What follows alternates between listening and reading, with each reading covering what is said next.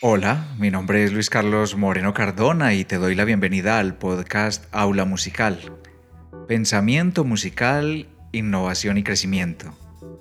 Me complace que estés escuchando este podcast. Es el episodio número 11 realizado desde Medellín, Colombia. Para comunicarte conmigo, lo puedes hacer buscando mi nombre o con la palabra aula musical en la red social que prefieras y también a través del sitio web www.aulamusical.com. Soy músico y publico temáticas musicales, pero los episodios con números impares van dirigidos para el público en general. De esa manera, en el episodio 1 hablamos de todo lo que podemos aprender de una primera vez. En el episodio 5 hablamos de a qué llamamos amor. El episodio 7 lo llamamos En la ritualidad o en la soledad. Y el episodio 9 lo llamamos Planear y hacer realidad los propósitos. Este es el episodio 11. En la aplicación Castbox, Alan El Colmo comentó mi episodio número 9 diciendo, excelente forma de ver el propósito desde la interiorización hasta la exploración y las herramientas para lograrlos. Muchas gracias Alan eh, por acompañar esta aventura de comunicarnos a través del audio. Y hoy voy a hablar de perder peso en el sentido emocional y mental. Este episodio puede ser de interés tanto para personas eh, delgadas y las que se consideran obesas. ¿A qué llamo persona obesa? A aquella persona que por sí misma considera que algo le sobra que algo le pesa en su interior más de lo que pudiera cargar tranquilamente. Existen obvias asociaciones que plantean que la obesidad del cuerpo es un asunto o genético o neuroquímico, eh, metabólico, celular, hormonal, pero en este caso me propongo abordar el aspecto psicológico, social y cultural. Eh, no soy dietista, claro, soy músico. Y por lo que experimento, cuando escucho la música que me gusta, siento que el este impulso de compartir ese bienestar y desear que otras personas se sientan como cuando escuchan su canción favorita que les reconforta. La modernidad y sus afanes nos han robado esa comodidad emocional de vivir como si estuviéramos escuchando nuestra canción favorita. Son cada vez más escasos los momentos de tranquilidad mental y eso se refleja en el cuerpo. El aumento de volumen corporal no es un problema la mayoría de los casos, pero la ansiedad, la angustia casi psiquiátrica hacen que la obesidad del cuerpo se convierta en un problema que empeora. ¿Y quién nos da una dieta para nuestras emociones? ¿Quién nos da una dieta para nuestra tranquilidad? ¿Quién nos da las medidas perfectas para las curvas del bienestar interior? ¿Quién nos dice cuántos kilos debemos perder de preocupaciones? Eh, no me propongo plantear en este episodio un método para adelgazar el cuerpo, sino plantearte un poco de tranquilidad con respecto a bajarle peso a las preocupaciones mentales y emocionales. La tranquilidad puede aportar a bajar de peso físicamente, pero si no lo logras, al menos estaremos más apacibles y amigables con nosotros mismos desde lo mental y con una mejor imagen de nosotros. Cuando se habla del cuerpo, es muy fácil para el instructor de un gimnasio decir, mire, le sobra esto aquí. Eh, es la misma facilidad eh, también para el cirujano estético decir, mira, te falta aquello allá. Y se establecen unas competencias con nosotros en nuestro interior para luchar contra el cuerpo y verlo como el enemigo. Y al estar diciendo esto, me debo hacer la propia reflexión de por qué a veces al armonizar una canción me comporto como un cirujano plástico o un instructor de gimnasio, porque se me hace muy fácil juzgar a la canción decidiendo si le sobra este acorde aquí o si le falta un acorde allá. Pero bueno, al menos me queda la tranquilidad de que con esto no estoy manipulando el bienestar de alguien. Creo que esto de ponernos a pelear con el propio cuerpo no es del todo algo nuevo apenas estamos saliendo de la época en la que se considera desde lo religioso al cuerpo como algo impuro, como un enemigo del espíritu. Con el aumento de la tecnificación de los medios de comunicación y la forma como se transmite la imagen y el video, que viajan a toda velocidad y en enormes cantidades, haciendo alusiones a propuestas de lo que se ve bien y lo que no se ve bien. Y esto afecta a las personas en el sentido de que muchas se sienten excluidas estéticamente y esto obviamente golpea más duro la parte emocional. Hablar del alimento como pecado, como un generador de culpa, es algo que suena muy religioso. Y para ser fieles a este punto que propongo de verlo como algo religioso, si algo es delicioso, entonces se considera como un pecado. Y luego de pecar, entonces alguien se merece el castigo. Y el castigo es rechazarse. Eso es lo que hacemos diariamente. Ingresar a un buscador de Internet a buscar perder peso da como infinidad de titulares ofreciendo alusiones con la comida. Come esto, no comas aquello, haz estas rutinas deportivas, consume estas sustancias, suprime estas otras. Por ejemplo, el caso de la grasa. ¿Sabías que hay grasas buenas y hay grasas malas? ¿Sabías que si te vuelves enemigo de la grasa y dejas de consumir grasa, entonces tu cuerpo empieza a guardar grasa? Engordar desde lo físico es un mecanismo de supervivencia. Seguramente habremos escuchado esto de diversas maneras. La grasa es una reserva energética para los periodos de tiempo en que no se consume el alimento. Pero a esta afirmación le surgiría la contrariedad de por qué un indigente de la calle no es obeso aun cuando está expuesto a malos hábitos de lo que come y a, periodos de tiempo sin ingerirlo. Y si lo que sucede en nuestro cuerpo no es acumulación de energía, sino de algo que desde lo mental estamos acaparando, y si lo que primero tenemos es una obesidad mental, una obesidad emocional, algo que tenemos acumulado, algo que tememos perder desde lo económico, desde las relaciones, desde la imagen ante los otros, desde lo afectivo, desde los sueños o aspiraciones. Algo que queremos acaparar.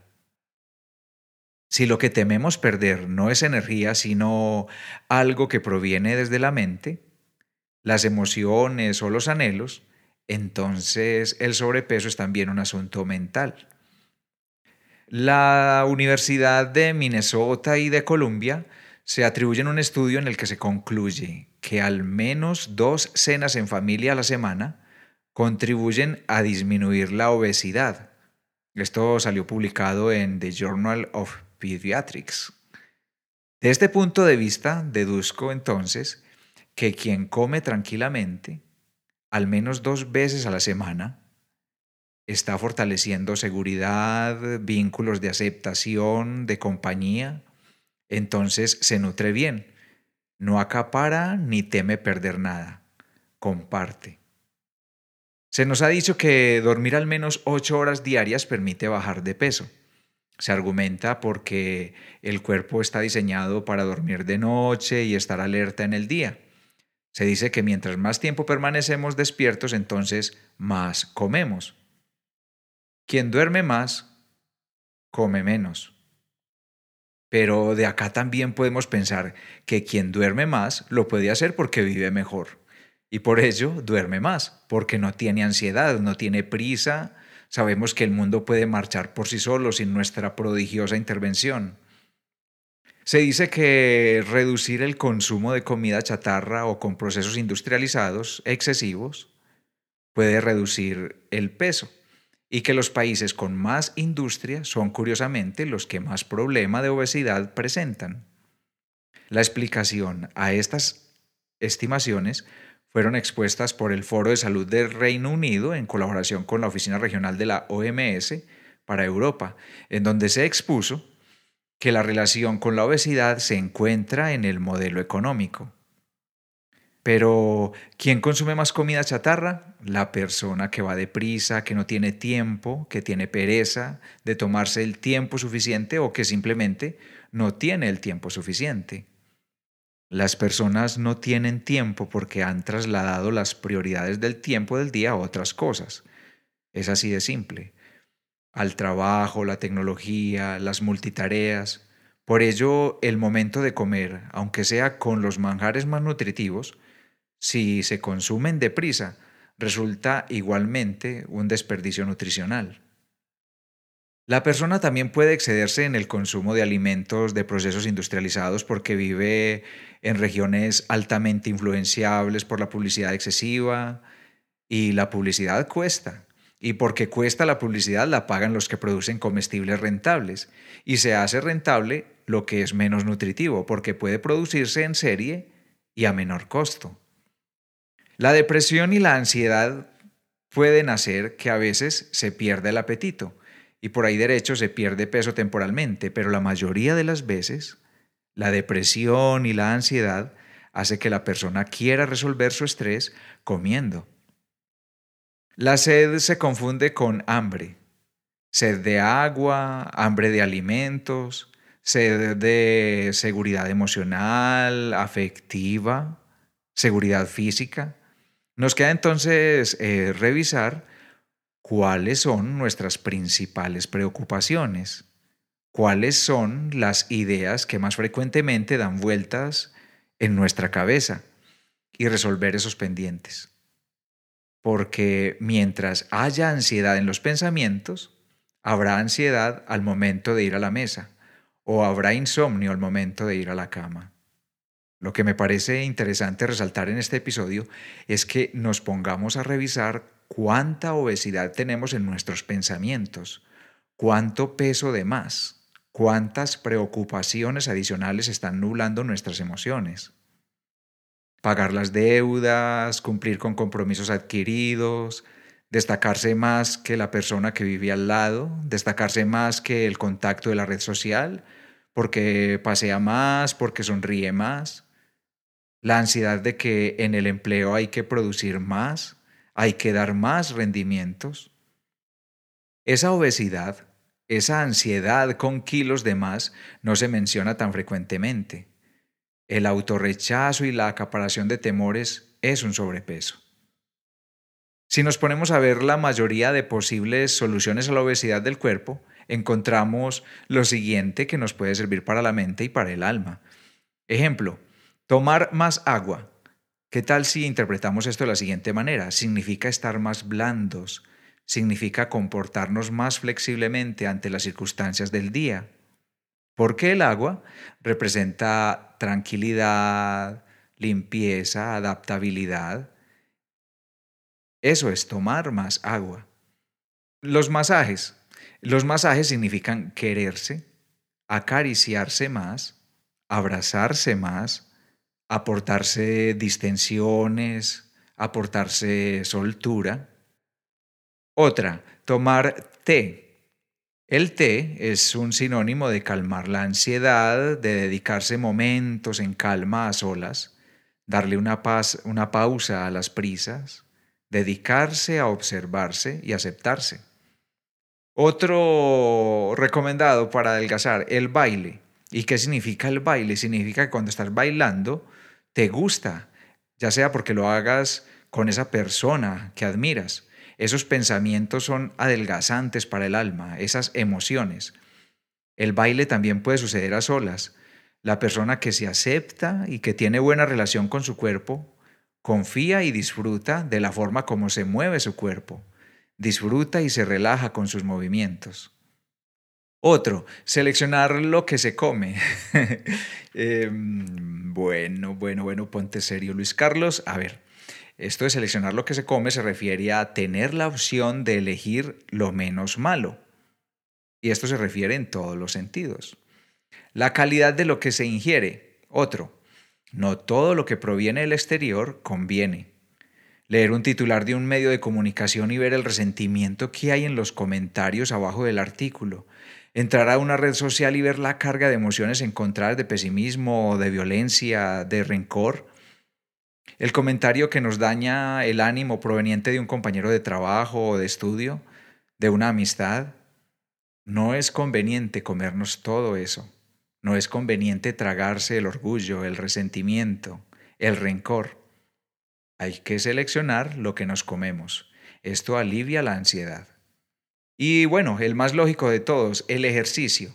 El ejercicio como simulacro de actividades que ya el cuerpo hacía en otros tiempos. Ejemplo, cuando las personas eran felices, cuenta la historia, había pocos medios de transporte y los emoticones con cara de besito o de ojos con corazones se entregaban en persona. Había que caminar varios kilómetros a la semana o diarios para desplazarse de la casa al estudio, de la casa al trabajo, de la casa hacia el lugar de la persona amada. Había más kilómetros de recorrido a pie y menos preocupaciones. El ejercicio también se puede ver como un reemplazo de los oficios físicos de nuestros padres o abuelos, quienes con el uso de herramientas eh, procesaban la tierra o se dedicaban a la ganadería, a la cacería, y entonces con esto entrenaban sus músculos cada día sin importar lo que comieran y había grasa en exceso, lo aseguro, y su cuerpo estaba delgado y sus mentes livianas. El ejercicio también se puede ver como una forma de dedicarse tiempo a uno mismo, a escuchar un episodio de podcast, el de aula musical, a escuchar música o a estar en silencio, permitiendo que los pensamientos salgan a recreo mientras hacemos deporte. Para mí el deporte es mm, un sinónimo de sacar la mente y el cuerpo a pasear. Una dieta es sinónimo de hacer por uno mismo lo que nadie más puede hacer por nosotros. La dieta es un ejercicio personal, nadie come por ti, nadie hace ejercicio por ti, es una actividad personal. Entonces, es bueno hacernos una lista de cosas que nadie más puede hacer por nosotros, una lista de cosas que para que sea posible se requiere apenas de nosotros mismos. Y esa lista de cosas como valorarse, aceptarse, perdonarse, celebrarse, soltarse, preocuparse menos, sonreír más. Ese tipo de cosas cada quien las debe realizar por sí mismos. Eso significa una dieta, emprender más hábitos de cosas que solo cada persona puede hacer por sí misma. Cada quien decide qué pensamientos acumular, si los buenos o los malos cada quien decide qué sentimientos alimentar, si los buenos o los malos. Cada quien decide qué acciones realizar, si las que le dan tranquilidad o las que se la quitan. No es tan simple como decir que tenemos unos kilos de más. A veces es solo un asunto de considerar que tenemos opiniones de más, consejos de más, prejuicios de más, sobrepeso de culpas, de autocastigos, de temores. Voy a leer a continuación eh, los comentarios que sobre este tema que anuncié en Facebook han realizado. María Fernanda Mora dice que ella pierde peso mental dejando ir lo que tanto nos preocupa, como por ejemplo amores y personas tóxicas que no aportan nada bueno a nuestras vidas. Muchas gracias, María Fernanda. Eh, Nancy Nestrosa Quintero dice que a través de la aceptación, soltar, dejar pasar, tomarse tiempo para hacer ejercicios de respiración, vivir conscientemente del aquí y el ahora, orar, meditar. Esas cosas me han funcionado y sigo en la tarea. Ella también me da un saludo y dice, gracias Luis Carlos por propiciar pequeños espacios para la reflexión. Y me manda una carita con besito. No tuvo que caminar. Bueno, ahora Aurea Salcedo Valencia dice, sin mente, como las Barbies. Pero en serio, hay que aceptar que hay cosas que no están bajo nuestro control, ya sean personas o situaciones. Así que desgastarse tratando de explicar y controlar lo que no está en nuestro poder nos engorda la mente y aumenta el estrés. Gracias, Aurea, por tu comentario. Claudia Duque dice, considero que el desapego es el mejor liberador emocional. Y Alan El Colmo dice, la mejor recomendación es que si ya tienes sobrepeso mental y emocional, por más que duela cortar lo que está generando, hay que cortarlo de raíz. Y si aún no tiene ese peso, hay que tener un régimen estricto de no dejar entrar nada perjudicial ni de vez en cuando, porque se afinca y empieza a crecer adentro. Hasta acá los comentarios. Eh, cuando armonizo una canción, a mí me pasa, Procuro que haya unidad en el estilo de la canción, que no haya adornos extravagantes simplemente por impresionar a otros músicos. Es decir, establezco ahí mi propio régimen, por decirlo de alguna manera.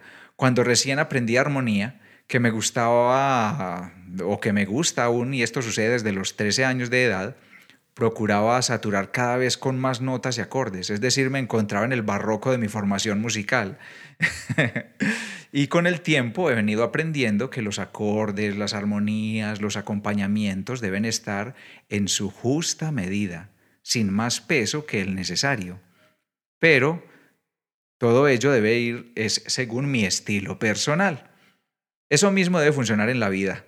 Encontrar el estilo, aceptar el estilo, navegar positivamente sobre lo que somos y liberarse de lo que nos sobra. Es más, liberarse y liberarse mentalmente hasta liberarse de la idea de que algo sobra.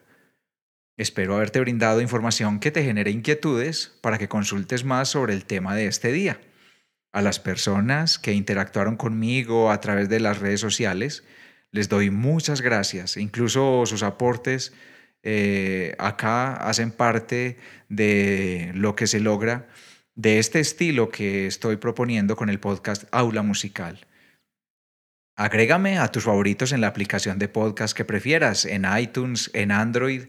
Agrega cualquiera de las aplicaciones que hay disponibles allí y reproductores en línea. Luego de elegir tu reproductor, busca el nombre Aula Musical, te suscribes y de esa manera recibirás notificaciones de mis publicaciones futuras. Puedes también descargar los episodios existentes para escucharlos más tarde, sin consumo de datos, cuando estás haciendo deporte o cuando vas en el transporte, es decir, cuando quieras y donde quieras. Deja tus comentarios en iTunes, en Castbox, iBox o en la página www.aulamusical.com. Cada mensaje resulta ser muy importante. También estoy atento en mis redes sociales donde me encuentras como Aula Musical pegado en Instagram, Facebook, Twitter y YouTube. Mi nombre es Luis Carlos Moreno Cardona, estamos pendientes de seguirnos encontrando en el próximo episodio y recuerda que el contenido de este día también está publicado en forma de texto en www.aulamusical.com slash perder peso mental.